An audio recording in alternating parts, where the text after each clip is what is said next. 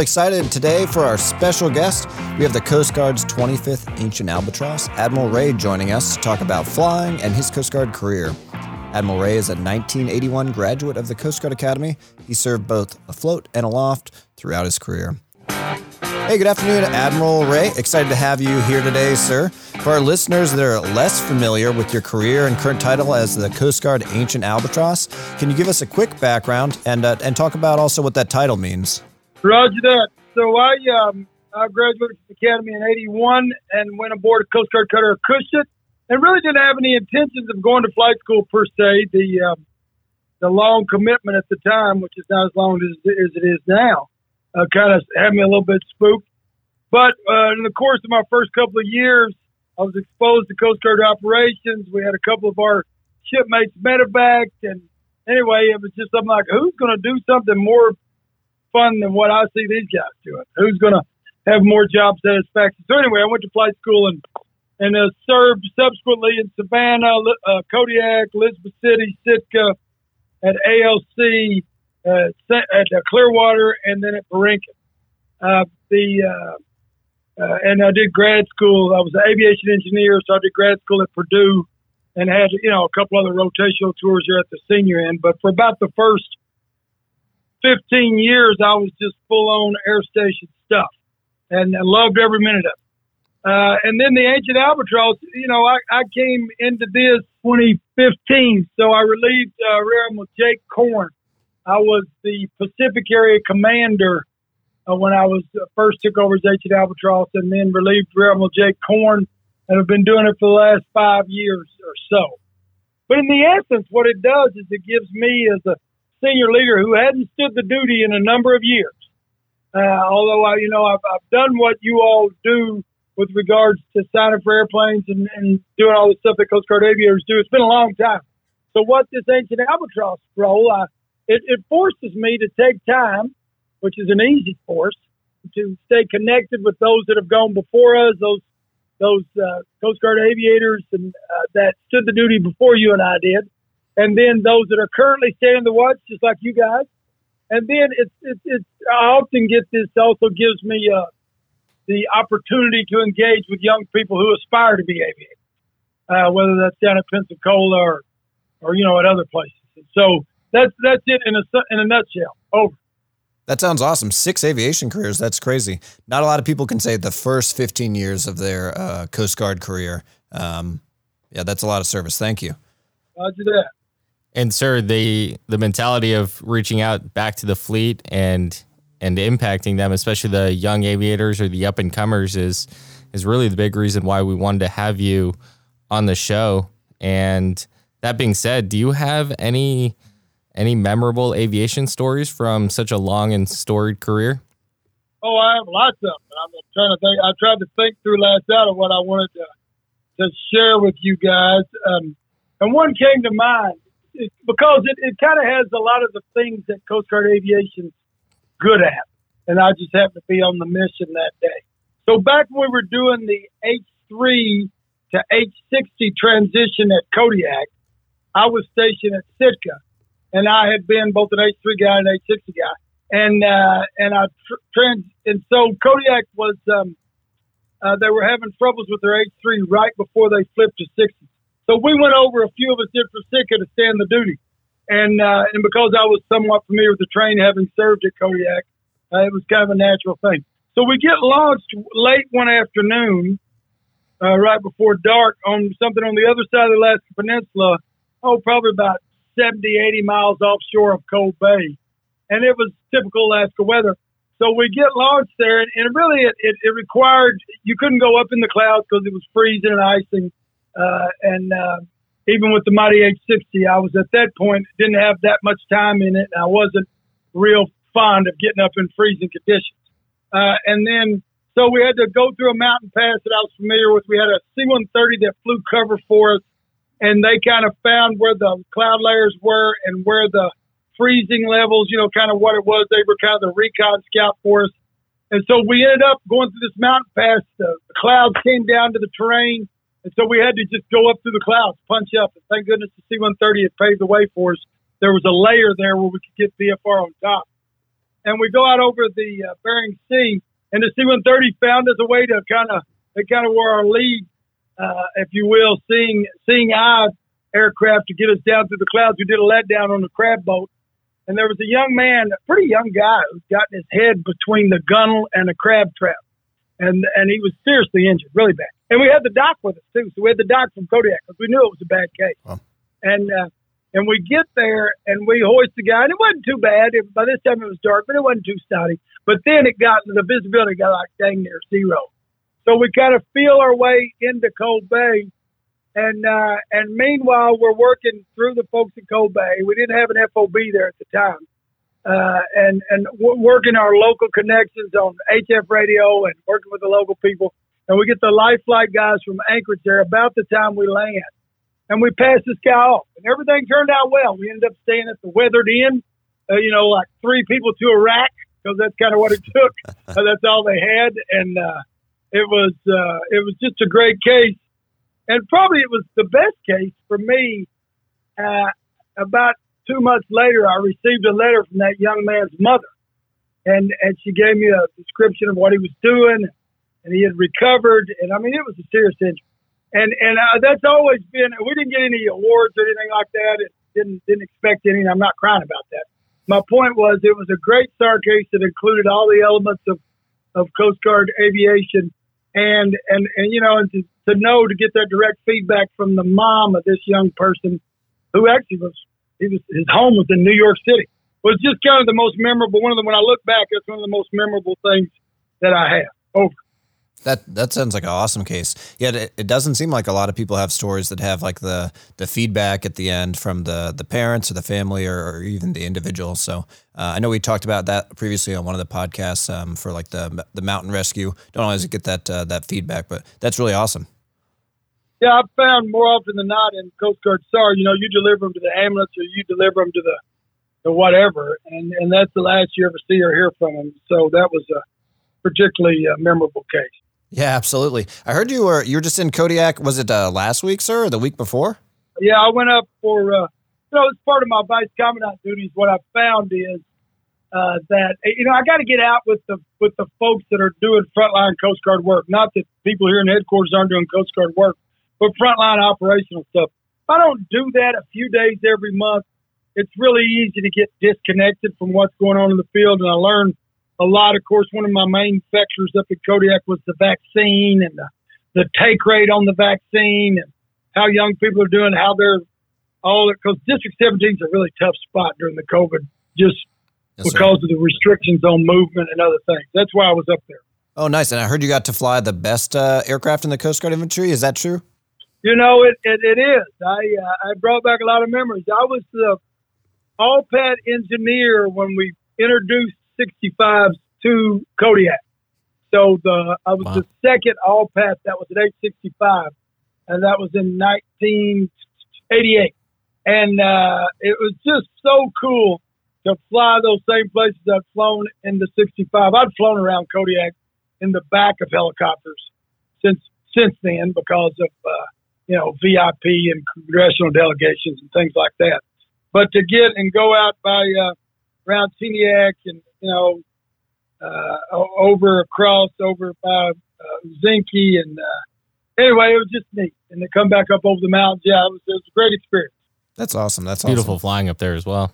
Right to that, and it was calm, so you didn't get all that orographic turbulence close to the mountains. It was pretty neat. That's nice of you to order a, a calm weather day. That's smart. There you go. There you go. We were just flying yesterday, and it was uh, very bumpy down here in Mobile before that front came through. Can you talk a little bit about um, uh, some of your role as the just the the vice commandant? So um, now that you are kind of, I mean, the senior service representative, can you talk about maybe a little bit of a non-aviation specific stuff, just like what the day to day looks uh, like and how you take care of the Coast Guard? Yeah, you know that's a great point, uh, uh, and, and I'm glad you brought it up because once you make it, really it starts when you make flag officer, and some captain jobs, but specifically when you make flag officer, you lose your uh, your right to affiliate more closely with one specialty than the others. You got to love everybody the same. You got to have the same interest in everything. Uh, I mean, obviously, we come with more knowledge depending on what um, field we came up in in the Coast Guard. So you have some more inherent knowledge. But I spend equal amounts of time. I'm trying to on just about every coastie that is out there. So as a vice commandant, I didn't really understand it till I got up here and was working at, at this level when I was deputy commandant for operations, just what the vice covers down on. And a lot of it is dependent upon the relationship between the commandant and the vice. And, uh, and so uh, I've got a, a really just, I couldn't ask for a better relationship with our commandant in terms of, you know, the empowerment that he's given me to be the chief operating officer of the Coast Guard. So to, to oversimplify the commandant's external facing. He's the person that's out there, you know, pressing the intent of the Coast Guard. That is the person speaking for the service priorities, and uh, and you know, and his largely focused external and uh, you know up and out, and and you know, of course, down and in with regards to operations of the Coast Guard. But my job as the chief operating officer is to take that commander's intent. It, it, it's not exactly like, but it's not that dissimilar from being the XO of the Coast Guard, quite frankly. It's to take that commander's intent and to take, you know, this is what these are my priorities, and then I try to I, I put that into action here at headquarters. So my days are filled with engagements with the various programs. From, you know, yesterday I had a, a, a milestone meeting with the Waterways Commerce Cutter Program Office, rebuilding recapitalizing the inland uh, fleet. This morning I had a substantive meeting with the Coast Guard Reserve folks about how do we get our reserves back up to strength.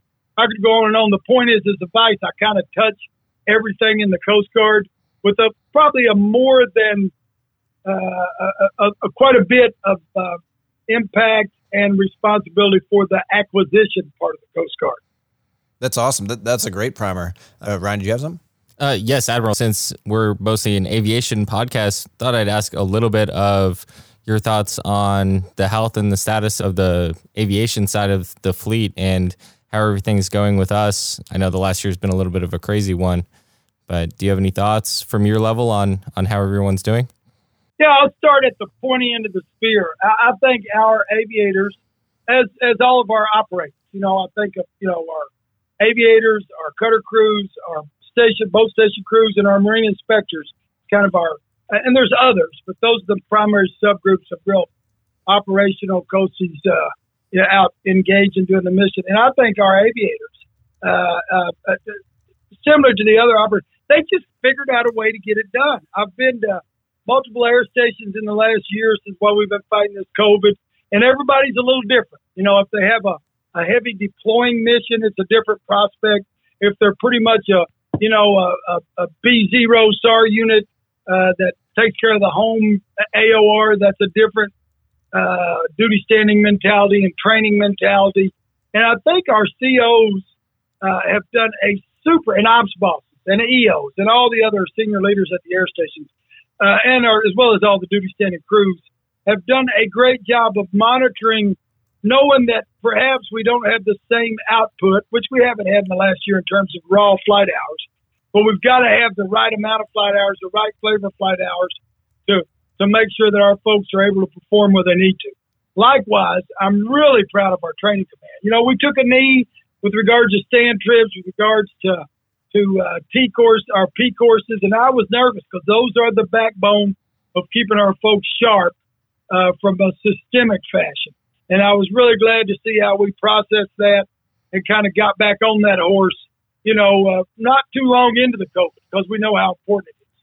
And having visited Mobile two or three times in the last year, I'm really proud of our training division down there. Proud of you guys, uh, both in the simulator and and all the things that you're doing. There's a lot of stressors on getting the job done, but you guys are doing that. So that's kind of on the the human aspect of it. On the um, uh, the plant, you know, the the aircraft side of it. I mean, we all know the story. I mean, uh, you know, we're fighting through some modernization on our fixed wing. The C-27 has just been harder to get modernized, missionized than any of us expected. But I just took a brief on that day before yesterday, and they're they're coming along. We got the money to do what we need to do. Uh, they're coming along, and we're going to have a fine aircraft there. The CASAs, you guys all know the CASAs kind of have won several awards in the last few years. I think our crews are really getting good at operating that aircraft. C-130Js, I'm a huge C-130 fan, uh, have been for years. They kind of can do anything that the Coast Guard or the nation needs them to do. And I'm really happy that we're going to be pressing the J's out to Barbers, you know, uh, next year. Uh, and then when you get to the helicopters, I mean, I've flown, you know, 52s, H3s, H60s, H65s, probably primarily H60s, but a good dose of H65s. And I love, I'm a helicopter guy, true and true. Uh, and, and, but the practicality is uh, that our H65 and, and, our engineers have done a great job of engaging with uh, Airbus and, and all and their reach into the other manufacturers of the component, uh, the sub element components. I think our engineers have done a great job of maximizing the supply chain, but that will only go so far in an aircraft that's not production. So, I mean, that's just it is what it is.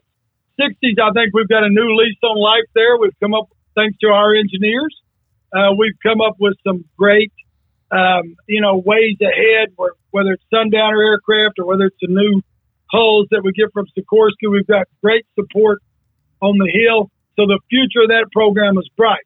So some people think, oh, Charlie Ray's just trying to go to the big iron, trying to go to the big iron. That's not the case at all. I'm just being practical. Uh, we are not going to be on the front end of this future vertical lift. We don't want to be on the front end of that. We want to let DOD fight through that, and we'll be on the back end. And when you do the math, we're just going to have to slowly transition from one aircraft to the other. And, and, and we'll do that as we get funding. We don't have funding to do a full transition, nor would I recommend it. We'll be flying H-65s into the 30s, and and and we'll be doing it safely. And that's probably where I'll finish this long monologue.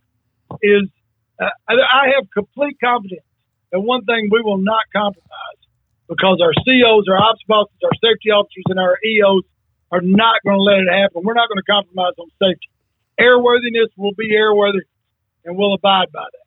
Yeah, that's really interesting to talk about all the transitions. It does seem like um, Brian and I were reviewing earlier. Just about every airframe in the Coast Guard's going through some sort of transition. Like you said, uh, CASO, CASA Alpha to Bravo, missionizing the C 27, rolling out the J's. Um, and then the the SLEP and recap for the um, the rotary wing fleet. It almost seems like tumultuous now, where we've got a lot of stuff going on. Was it like that earlier in your career as you saw some of these aircraft coming online? You're talking about the 60 rollout and uh, I believe you served for the first 65 flying. Is it similar now, you think, or, or is it a little bit different in uh, 2021? You know, I think some of it's still pretty similar. I remember um, when we were transitioning from 65, from H-52s to 65s. Uh, first of all, it was a fundamental change in kind of philosophy of flying. When you were flying in a boat hull helicopter, the water was your friend, not rough water. The calm water was your friend. I mean, if you had a a problem, the safest thing you could do was land on the water you were in protected water. When we started hoisting with H-65s, uh, you know, that ability to fly out was always preeminent in your mind, always. And the same thing with the H-3 and the H-60. So put that, and there's a bunch of other philosophical things and a bunch of other capability the H-65 brought to us with regards to the original kind of, uh, you know, flight management system. And uh, as we got away from steam gauges and all that with regards to the engines and having a dual engine capability. But I'll tell you, there was some that was still the same as to what we're seeing now. I remember we had a plan for retiring H-52s, and we were transitioning, you know, into H-65s, and it was on schedule. Well, the H-52s had a vote, and our transmissions on those things, I recall many because I was a student engineer at the time, part of it, and a qualified engineer the other part of the time uh, we we the transmissions just were not giving us the service life towards the back end of. And I think we just reworked them too many times. I don't want to say too many times, but when you got this huge, you guys know what a big deal a gearbox change is. Yes, sir. So we do a big gearbox change, we go out and run it up, and it would look okay. Then you put the vibe gear on it, and you go flying, and you could never get it to vibe right, and then it would get hot. And so the 52s had a vote, and uh, and likewise, uh, and the 65 the other thing about that aircraft uh, was, you know, it was not a mil spec aircraft. It, it was not a one that was, you know, originally intended. And so there were a lot of growing pains with that. And the Lycoming engines, don't get me started on that. That was a that was really a tough situation. So, but then the H-60, and I give a lot of credit to to at that time Lieutenant Commander John Curry.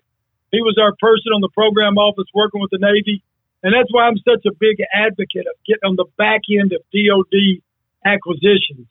Let them fight through the hard stuff. That's exactly what we did with the J model H60s. And I was at Elizabeth City when we first started standing duty in them. And it was, I mean, we had our troubles, but I'm going to tell you, it was night and day compared to when we transitioned uh, to the 65s because we were on the back end of a DOD contract. How on that? Oh, no, that's that's great. Yeah, it does sound like uh, maybe this has been a theme throughout the Coast Guard. It's interesting, um, like personally, just growing up and becoming a uh, an 04 and, and, continuing through the ranks. You just maybe you get to see more and more, and it, it looks more chaotic, but it's maybe the leaders were kind of uh, hiding how chaotic it was all along. So that's uh, that's great perspective. There's been a couple of constants, and it's just the way it is in the service. We see it. I see it now. You know, our icebreaker fleet. Everybody's all about icebreakers now. Well, the Coast Guard's been ringing the bell trying to get more icebreakers for several years, and it's it's just not until you got to build a an advocacy for it, and and and unfortunately, you have to be right near the edge of because there's so many competing priorities.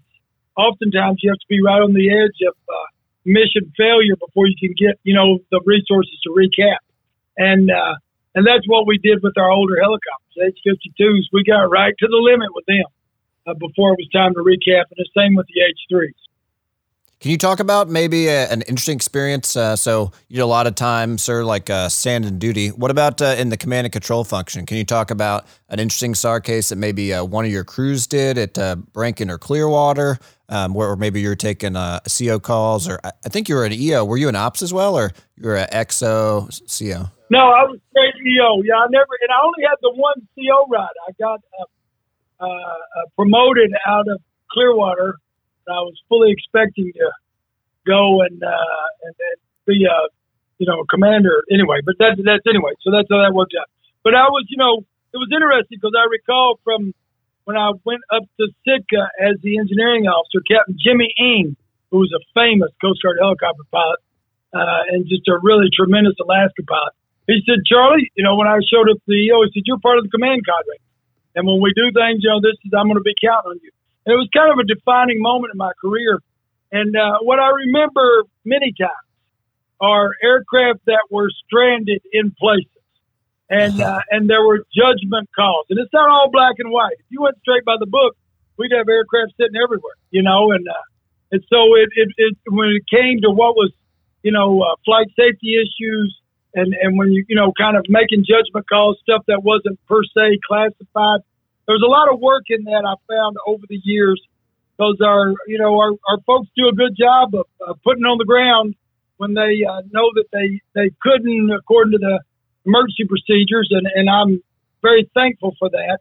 And then when you start trying to patch things back up to get them back to home station, there's a judgment call with regards to what's safe to do out in the field, what's safe to try and get it back. So that whole area of one-time flights you guys are familiar with.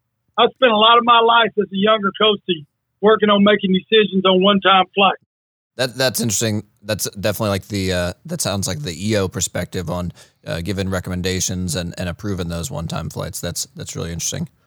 You know, as a CO and and as, as working in that range, I found that uh, more often than not, our aircraft commanders. I can't think of just a couple three times I would redirect aircraft commanders, and we were a little less. Um, you know, 20 years ago, we were a little less uh, processed when it came to the flight surgeon's role. So aircraft commanders had more uh, discretion, and generally that worked out pretty good. Um, but uh, it, uh, it, I'm not. I'm a fan of where we are now. I think uh, uh, it, making some of these choices based on flight surgeon input is is really the, the rational way to go.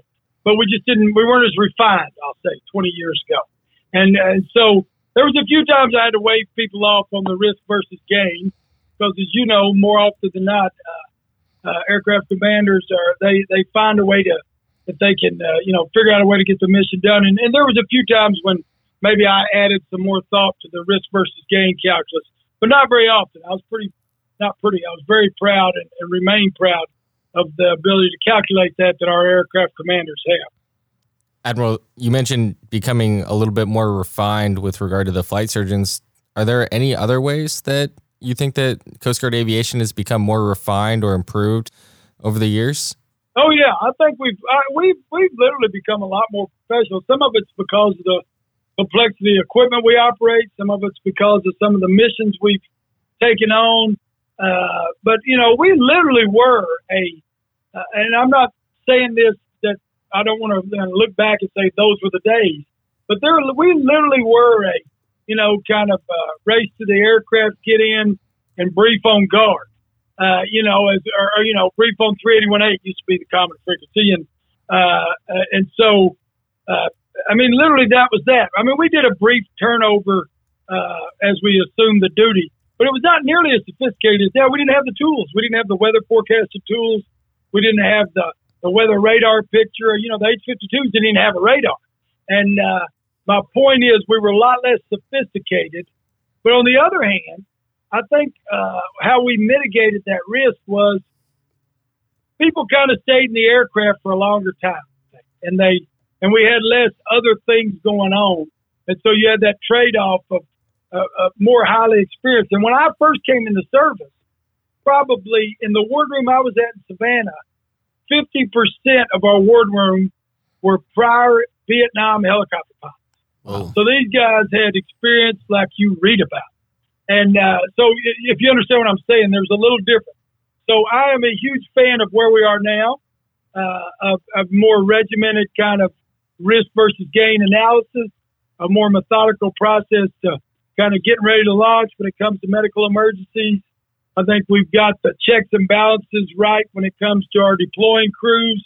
I'm a big fan. We, we are where we need to be, and we're always looking for ways to do it better. But that was, you know, that was 20 years ago. So comparing 20 years ago from today kind of leads naturally to uh, where do you think the Coast Guard will be in uh, in 10 years? Talking about maybe the culture of Coast Guard aviation, and uh, we've kind of touched on the airframes a little bit, but where do you see the Coast Guard in 10 years? You know, it's, it's a great question. I think our value proposition to the nation, we've got specific value proposition in each of the regional areas of the country. I mean, we'll be doing local search and rescue up in the Great Lakes and every part of the country uh, for forever. But I think our unique value proposition, as I've kind of looked at this in the last few years, is our ability to surge and surge to where the nation needs us to operate. Our, our ability in the last few hurricane seasons uh, to flow to the Gulf Coast and do it safely. Uh, you know, we've assumed some risk at the northern stations with regards to manpower and airframes our ability to surge to Arctic Shield in the summer and allows Kodiak to, you know, stand ready crews in four different locations. Uh, our ability to surge to where the nation needs us, I think, will increasingly become the stock and trade of the Coast Guard. And, and so, uh, for that reason, I'm, I'm I'm a fan. Also, looking forward of common aircraft types. You know, uh, I think if I was going to start from scratch for the Coast Guard right now, I'm not going to. But if I was going to start from scratch, I'd have a common fixed wing and a common helicopter, and uh, and we would, you know, we'd work that way so I could surge anywhere, and uh, and fall in on the the logistics, the part supply, the trained air crews, etc. So I, I see us as a surge, and I and I also see the Coast Guard will continue to pick up niche aviation missions. I think the rotary wing air intercept in the National Capital Region certainly a source of pride for us. The airborne use of force a source of pride for the service. And I don't know what the next thing will be, but it'll be something like that. And then, um, you know, the master of the obvious here. I think we will continue to grow, maybe not with rated aviators, but partially with rated aviators. We'll continue to grow in the unmanned systems, and those will increasingly become a part of the, the you know, kind of the, the portfolio, if you will. So to answer your question, I'll fast forward 10 years, and we'll be you know, less variation in aircraft types, uh, a more, you know, surging to wherever the nation needs us will be, be standard operating procedures. Everybody will be prepared to do it. And we will have increasingly a mix of the UASs. And one thing that will never change, I don't, is the power of the shipboard helicopter team. We're going to be building out, as you all know, tremendous fleet of cutters, offshore patrol cutters, polar security cutters, national security cutters, and and I think you know there ought to be a helicopter on every one of those things, or, or pretty close to it. Uh, I think that that's uh, the power of that shipboard helicopter team. We've seen it over and over again in our services history, and we it just gives us reach that uh, uh really makes what we do unique. Yeah, as a 65 pilot admiral, that uh, talking about putting 60s on the back of boats and uh, putting folding tails, uh, that couldn't make me more excited. You know, the it's interesting. The uh, you know when we got that, you guys probably remember this. You, you don't remember it, but but trust me, it was there. You know, we got we had blade fold tail of the 60s until about what 2000, I think. I was at EO at Clearwater, and what happens was we never did have any ships that could take the H60s per se uh, and that wasn't part of our operational requirements. But the maintenance requirements to maintain all that folding equipment and the availability of the spindles that folded was just drove us to go into, you know, lock down uh, rotor heads and tails. And uh, that was just, that made good sense at the time. But here we are kind of, you know, retrograding, if you will, and it's entirely appropriate. Yeah, absolutely. It sounds like the cutter the cutter forces are a little more uh, or headed to be a little more equipped to handle the 60s. And and like you said, I think it is the right tool for the job. Uh, as much as that'll pain some of our listeners and my friends to uh, say the 60 is better than the 65. Admiral, we wanted to ask uh, what piece of aviation advice have you received over the years uh, has proven to be most valuable to you? I think um, you need to always, I think, you know, one of the things that I stress for folks that are like second or third tour, you're getting really good at what you're doing. I mean, you are really getting at the top of your game, and uh, and you learned a lot as, as, as you were coming up through the, the qualification, the upgrade syllabus. Uh, I think you had a lot of you know people kind of watching along the way and giving you guidance. What I've found is that uh, I think um, uh, so it starts now. It's about the third tour, second, late second, early third tour of aviation. You're so darn good at what you're doing, you kind of lose some of the paranoia that's helpful uh, if you're going to maintain, uh, be a Coast Guard aviator. By that I mean, you know, if something, you, you just always got to be thinking about what bad could happen. You never overestimate your capabilities. Uh, and I think that requires a little bit. I found when I was in y'all's shoes about senior 03, 04, uh, I was on this sine curve. So I'd be at the top of my game, and I thought, man, I can do anything to say 65. I can make this thing dance. And, and there's no hoist I can't do. There's no place I can't fly. And then I would have some, you know, kind of really scary incident. Uh, uh, and I'm not saying I was out flat hatting. I'm just saying you get into operational situations and you your confidence exceeds uh, maybe your capabilities or you know the conditions, and I'd get the no kidding crap scared out of me, and that would knock me. I'd get back to basics, and I would you know, and I'd keep working, and so I found that if I could maintain myself, thinking I'm getting a little too sure of myself. I remember one time I launched, uh, we launched north of Adak. There was a Navy base at Adak back when I was in ALPAT. And, uh, and, and the XO said, Hey, you guys think you we weren't scheduled for a port call. The XO said, "Hey, you guys think you could go get the mail?" I said, "Sure, XO, we'll go get the mail." And uh, and so uh, we launched about 70 miles north of Adak, and it was rough, but it's always rough. And uh, it was rough and it was snotty. Well, between there and Adak, it got really snotty. I mean, it was hurricane. And I looked at my buddy and I said, "We are en route to get the mail." I said, "Maybe we're getting a little, maybe we're getting a little too confident in ourselves here." So, and I've had a lot of moments like that. So that's that's one thing I would encourage everybody to just take on board. If you think you're the best there is, you probably are, but you can be humbled like anybody. And I would take that on board and to try and tamp yourself down a little bit, if you will. Yeah, uh, anyway, that's kind of my two cents on that. No, that's great advice. Um, I know uh, your role, you kind of talked about uh, being super interested in Coast Guard aviation kind of from start to finish. Any advice for uh, like future aviators or folks trying to get into flight school? Well, I think, um, yeah, I mean, uh, uh, it's kind of the, the, the flip side, the beginning of what I was just talking about. You know, uh, I think right now, if you're physically qualified, and you, you know, you've shown competence operationally, or even in some cases, because I think we we sent about 20 aviators from the academy straight to flight school. So if you've shown some competence and ability to learn and all that, you'll probably get a shot at aviation. Uh, what I what I tell uh, folks is uh, you got to learn. So training command is one thing. You know, you can you we all know the Navy knows how to train aviators, and if you if you if you abide by their program, then then you will get wings. What I've told young folks coming up through the pipeline if you want to succeed. You got to learn all the things that pertain to aviation. I mean, you got to be a student of aviation, and all that's your main thing in life until you make aircraft commander, and it remains that. But especially until you make aircraft commander, that's the goal is to make aircraft commander. And uh, and I think um, you know, so you got to be a student of the weather in the area that you're serving. You've got to be a no kidding, really curious, interested, you know, uh, about the components of the aircraft and what makes it go. You got whether you're in aviation engineering or not, you will be welcome if you're asking good questions on any hangar deck in the Coast Guard. You got to be interested in that. You got to know without fail 3710 and what your left and right limits are. What I used to tell young pilots when I was a CEO, I would kind of for demonstration effects, I'd bring the manuals that control our lives. You know, whether it's the the, the um, 3710 or the you know the maintenance management manual or whatever the manuals that control how you operate.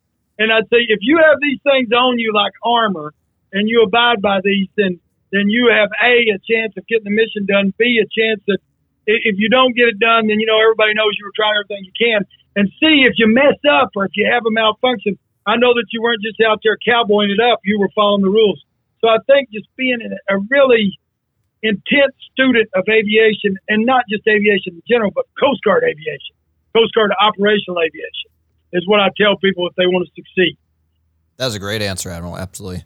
And Admiral, thank you so much. That's a truly inspiring answers to both of those questions. Uh, I don't think that we'll be able to top that here on our end. But are there any other messages for the fleet or parting shots that you'd like to uh, send out there and out to all the listeners and into the the fleet pilots out there?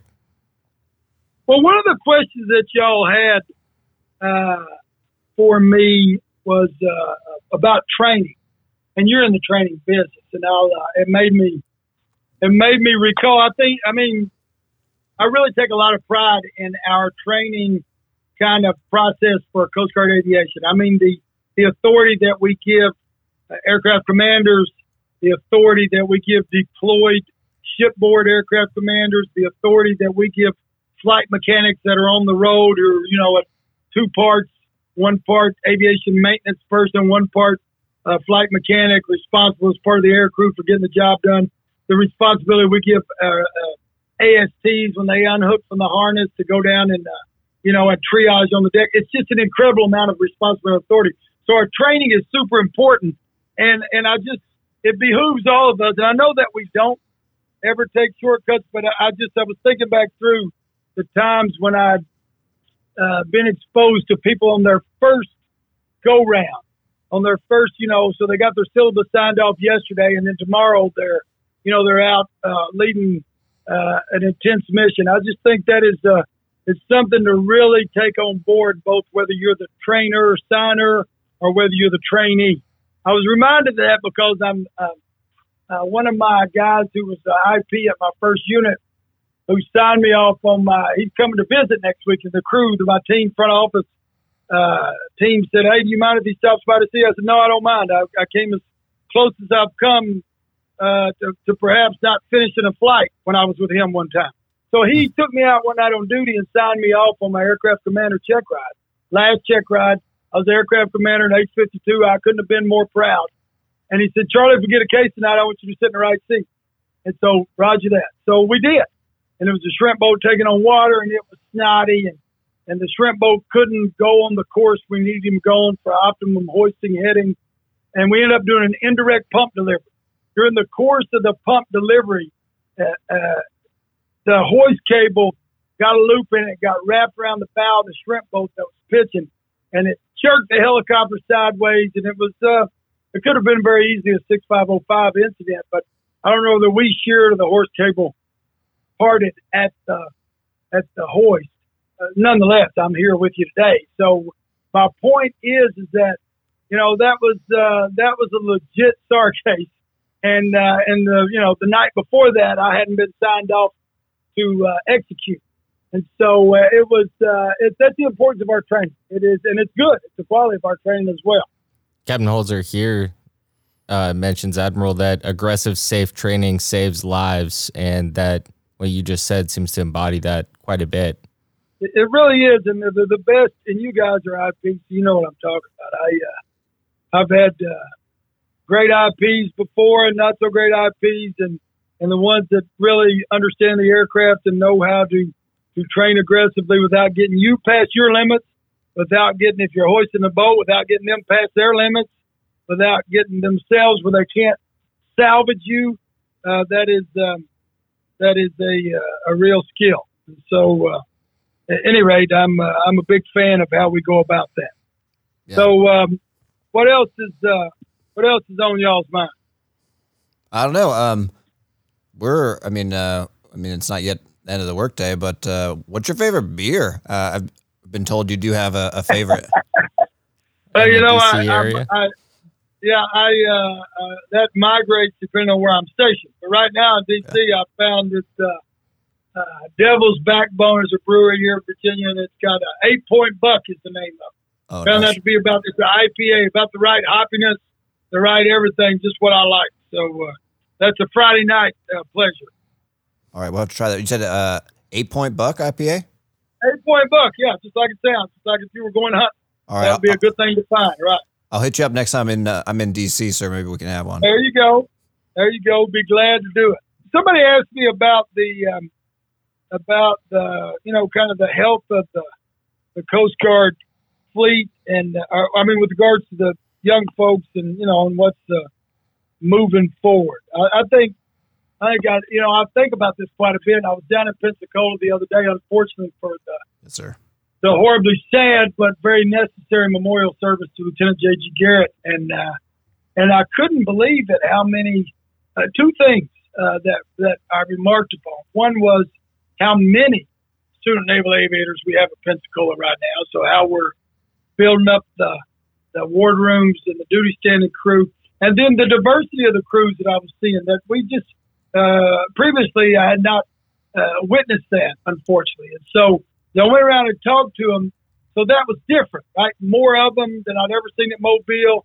Uh, different, you know, different backgrounds, different ethnicities. So that was different. But I'll tell you what was the same. It was they were just as motivated as uh, Charlie Ray in 1983 when I was there, and it was uh, you know they just wanted to get out and fly Coast Guard aircraft, do Coast Guard missions. Uh, they wanted, uh, so I was so it was motivating for me. I don't know that I did a darn thing for them, but it was super motivating for me uh, uh, to come back to DC and, and think about getting the tools in the hands that they need because they just they want to be out there standing the duty and uh, and and doing what we do better than anybody else in the world. And uh, and it was just uh, I don't know, it was real hard. So as much as some things change, some things never change. Yes, sir. And I would expect uh, that that is the case uh, and will continue to be the case because of the great mission and the great uh, brotherhood and sisterhood we have at Coast Guard Aviation. You know, kind of this storytelling stuff. I don't know that my stories will motivate anybody, but they're pretty incredible, Admiral. Your uh, um, approach to this in today's age of technology driven largely, there's still a lot of human aspect in Coast Guard operations, and I see this everywhere I go. Whether it's the surfman out there, that is a human endeavor to have that fortitude and skill. Uh, the the complex law enforcement missions that our cutter crews do, the uh, the engaged uh, way that our marine inspectors have to engage with industry and make these hard calls on who's who's okay to go and who's not, and then uh, last but certainly not least, our air crews factoring in weather, uh, material conditions, the aircraft conditions, the crew, and distances and fuel stops, and it is uh, it is a source of tremendous pride for the nation uh, what we are able to do, and, and, and, you all are a source of pride for me. So enjoy what you're doing. It is it is uh, it is work worth doing. Absolutely, thank you. Thank you very much, Admiral. Tell Captain Holzer I said howdy. Absolutely. We'll see you around. Thank Thanks, you Admiral. Much, Appreciate Admiral. the time. All right, y'all take care.